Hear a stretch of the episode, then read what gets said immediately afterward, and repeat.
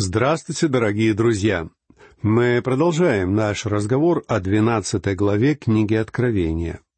В этой и следующих главах нам предстают семь персонажей, которые один за другим появляются при звуке седьмой трубы периода Великой Скорби. Напоминаю, что седьмая труба предоставляет нам возможность увидеть все те главные события, которые должны произойти, согласно Божьему плану, перед наступлением вечности. Двенадцатая и тринадцатая главы представляют нам семь персонажей, которым предстоит играть ведущие роли в течение периода Великой Скорби. После этого мы увидим, как изливаются семь чаш гнева, и, наконец, наступает окончательная гибель Вавилона как коммерческого и религиозного центра конца времен. Выдающаяся роль народа Израиля предстает нам в этой и следующих главах. Это можно было понять еще из предыдущей главы, где речь шла об измерении храма на земле и открытии храма на небесах. Вообще говоря, последний стих одиннадцатой главы на самом деле относится к двенадцатой главе. И именно его следовало бы сделать первым стихом этой главы.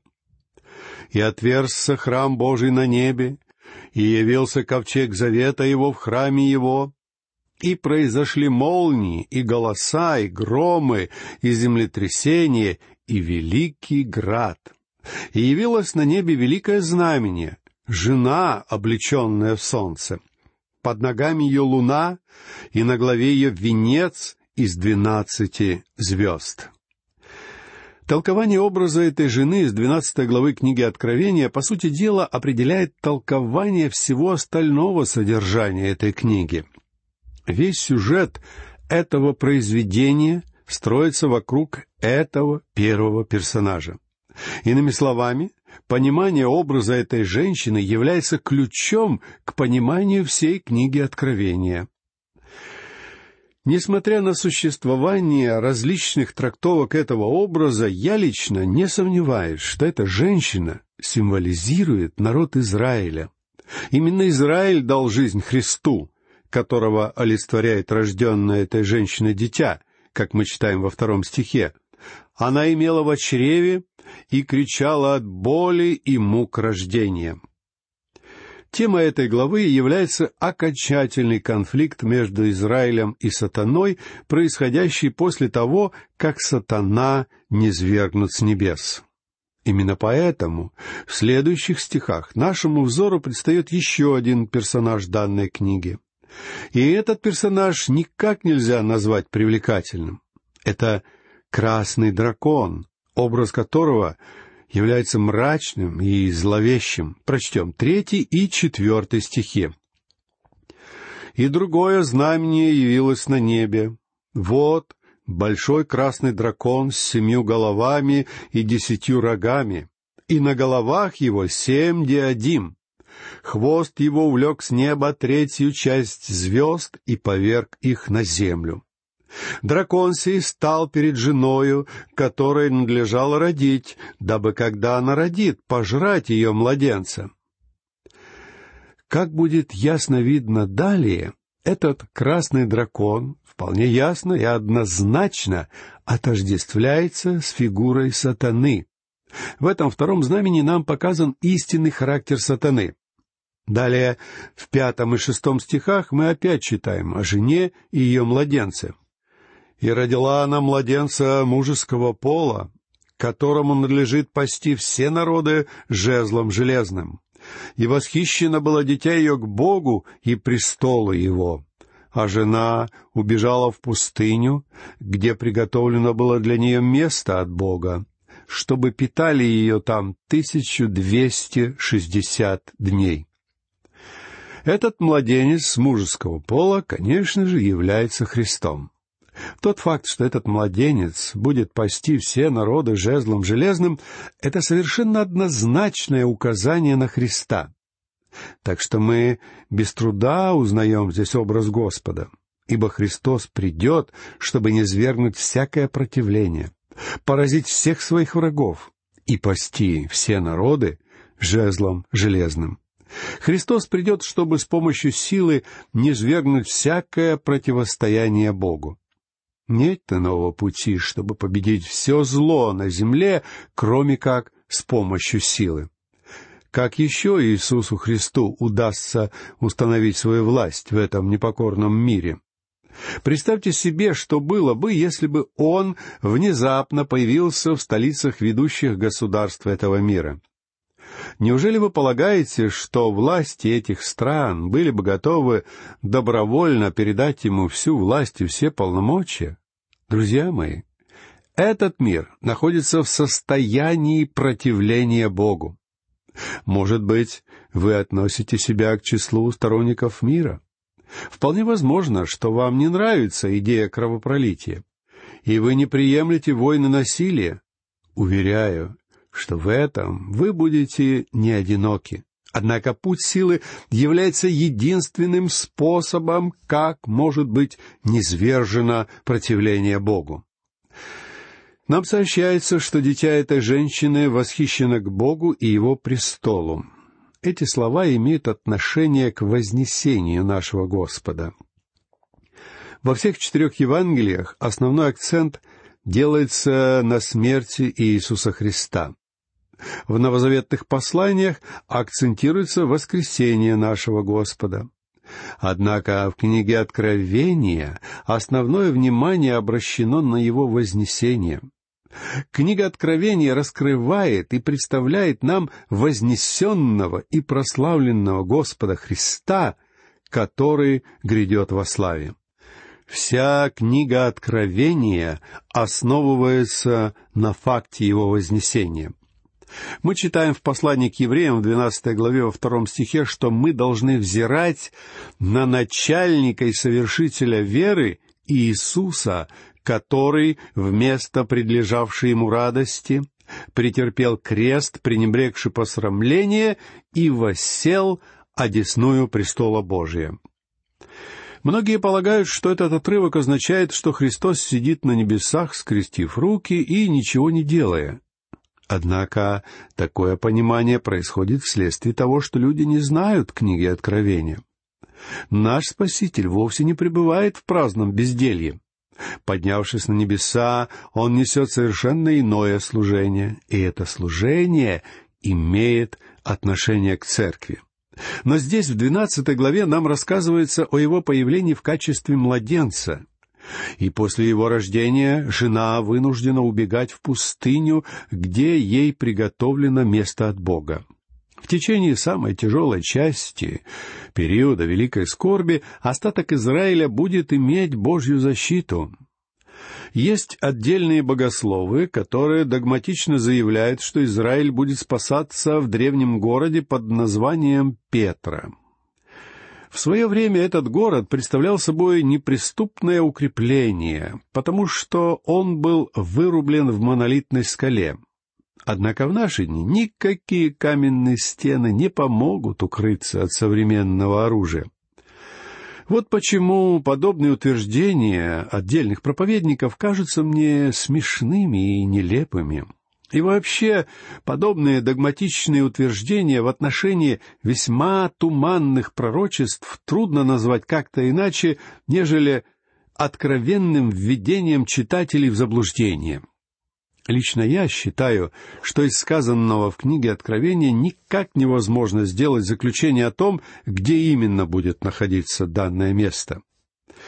Репутация проповедника нисколько не повредит, если он признает, что не знает чего-то. На мой взгляд, гораздо хуже догматично настаивать на том, что не сообщается нам в ясном и понятном виде. Если же вы хотите утверждать что-либо в отношении какого-то спорного и неясного отрывка в Священном Писании, было бы гораздо честнее и мудрее попросту сказать, что, на ваш взгляд, и, по вашему мнению, наиболее вероятным является такое-то и такое-то толкование и объяснение. Далее, в двенадцатой главе, мы встречаем поистине потрясающее откровение о том, что на небе будет происходить война. Прочтем стихи с седьмого по девятый. «И произошла на небе война, Михаил и архангелы его воевали против дракона, и дракон и ангелы его воевали против них, но не устояли, и не нашлось уже для них места на небе.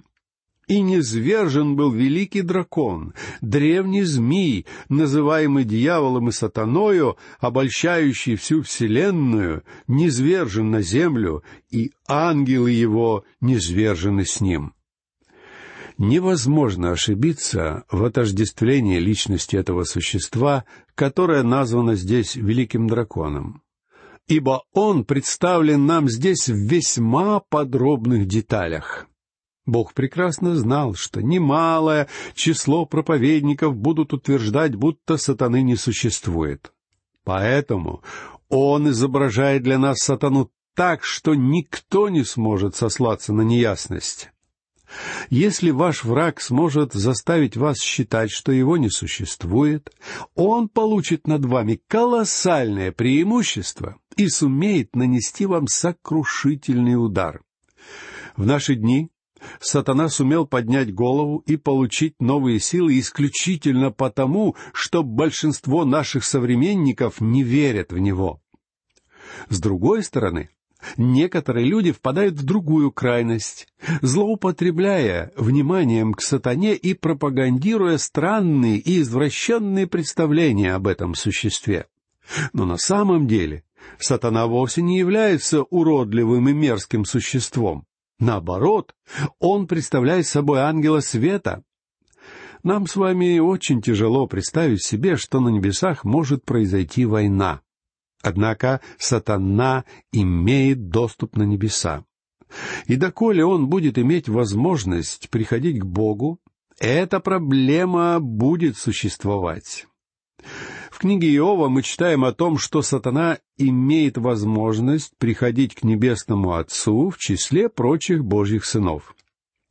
Очевидно, что сатана обладает теми же правами, что и остальные Божьи ангелы ибо сатана был сотворен как высшее из ангельских созданий.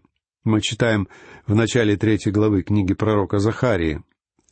«И показал он мне Иисуса, великого Иерея, стоящего перед ангелом Господним, и сатану, стоящего по правую руку его, чтобы противодействовать ему. И сказал Господь сатане, «Господь да запретит тебе, сатана, да запретит тебе Господь, избравший Иерусалим. Не головня ли он, исторгнутая из огня? Сатана имеет доступ к Богу, и он способен общаться с Отцом. В Евангелии от Луки в 31 стихе 22 главы мы читаем слова нашего Господа. «И сказал Господь, «Симон, Симон, се сатана просил, чтобы сеять вас, как пшеницу. Но я молился о тебе, чтобы не оскудела вера твоя, и ты некогда, обратившись, утверди братьев твоих. Я убежден, что сатана способен приходить к самому Богу. Он лично просил Божьего разрешения на то, чтобы испытать Симона Петра, и ему было дано такое разрешение. Здесь, в двенадцатой главе, мы встречаем новый персонаж книги Откровения. Это архангел Михаил. В послании Иуды в девятом стихе мы читаем такие строки. Михаил Архангел, когда говорил с дьяволом, споря о Моисеевом теле, не смел произнести укоризненного суда, но сказал, «Да запретит тебе Господь». Очевидно, что есть и другие архангелы но Михаил имеет особое служение, относящееся к народу Израиля. В книге пророка Даниила в тринадцатом стихе десятой главы Михаил назван одним из первых князей Божьих. Хотя, скорее всего, на небесах есть и другие архангелы. Михаил и Гавриил являются единственными, чьи имена записаны в Священном Писании. В той же книге пророка Даниила в первом стихе двенадцатой главы написано «И восстанет в то время Михаил, князь великий, стоящих за сынов народа твоего, и наступит время тяжкое, какого не было с тех пор, как существуют люди до сего времени. но спасутся в это время из народа твоего все, которые найдены будут записанными в книге. Поскольку Господь говорил это Даниилу, называя Михаила князем его народа, это все имеет отношение к народу самого Даниила, то есть к народу Израиля. Иными словами, здесь говорится, что в определенное время наступит период скорбей и несчастий, великая скорбь. И в это время Михаил вновь выступит в бой и изгонит сатану с небес, потому что он является Божьим князем, который наблюдает за народом Израиля. В это время состоится яростная схватка. Сатана не захочет отказаться от всего без борьбы. Но Михаил со своими ангелами одержит верх, в результате чего сатана и его ангелы будут низвергнуты с небес. Господь Иисус говорил об этом, и Его слова доносят до нас 18 стих 10 главы Евангелия от Луки. Он же сказал им, «Я видел сатану, спадшего с неба, как молнию». Обратите внимание, как именно изображен для нас здесь сатана? Во-первых, он назван древним змеем. Это возвращает нас к событиям, произошедшим когда-то в Эдемском саду. Сатана и есть тот самый змей, который в самом начале был в Эдемском саду. А еще наш Господь говорил, как мы читаем в сорок четвертом стихе восьмой главы Евангелия от Иоанна, что сатана был человекоубийца от начала и не устоял в истине, ибо нет в нем истины. Также сатана носит имя дьявол. Это имя происходит от греческого слова «диаболос», имеющего значение «клеветник» или «хулитель». В десятом стихе этой главы сатана прямо назван клеветником братьев. Вот почему верующим так нужен ходатай, который бы защищал их перед Отцом.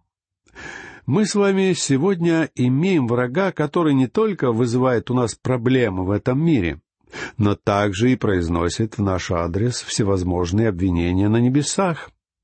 И вы, несомненно, будете удивлены, узнав, в чем именно он обвиняет вас. Каждое ваше слово и каждое ваше действие в этом мире сатана старается повернуть против вас на небесах. Но Господь Иисус является нашим заступником. Не думайте, что Он праздно сидит на небесах. Он наш защитник, Он наш ходатай. Дети мои, сие пишу вам, чтобы вы не согрешали. А если бы кто согрешил, то мы имеем ходатая пред Отцем Иисуса Христа, праведника, читаем мы в начале второй главы первого послания Иоанна. Было бы чудесно, если бы я не грешил. Но я вынужден признать, что я весьма далек от совершенства. Поэтому слава Богу за то, что у нас есть заступник перед Отцом.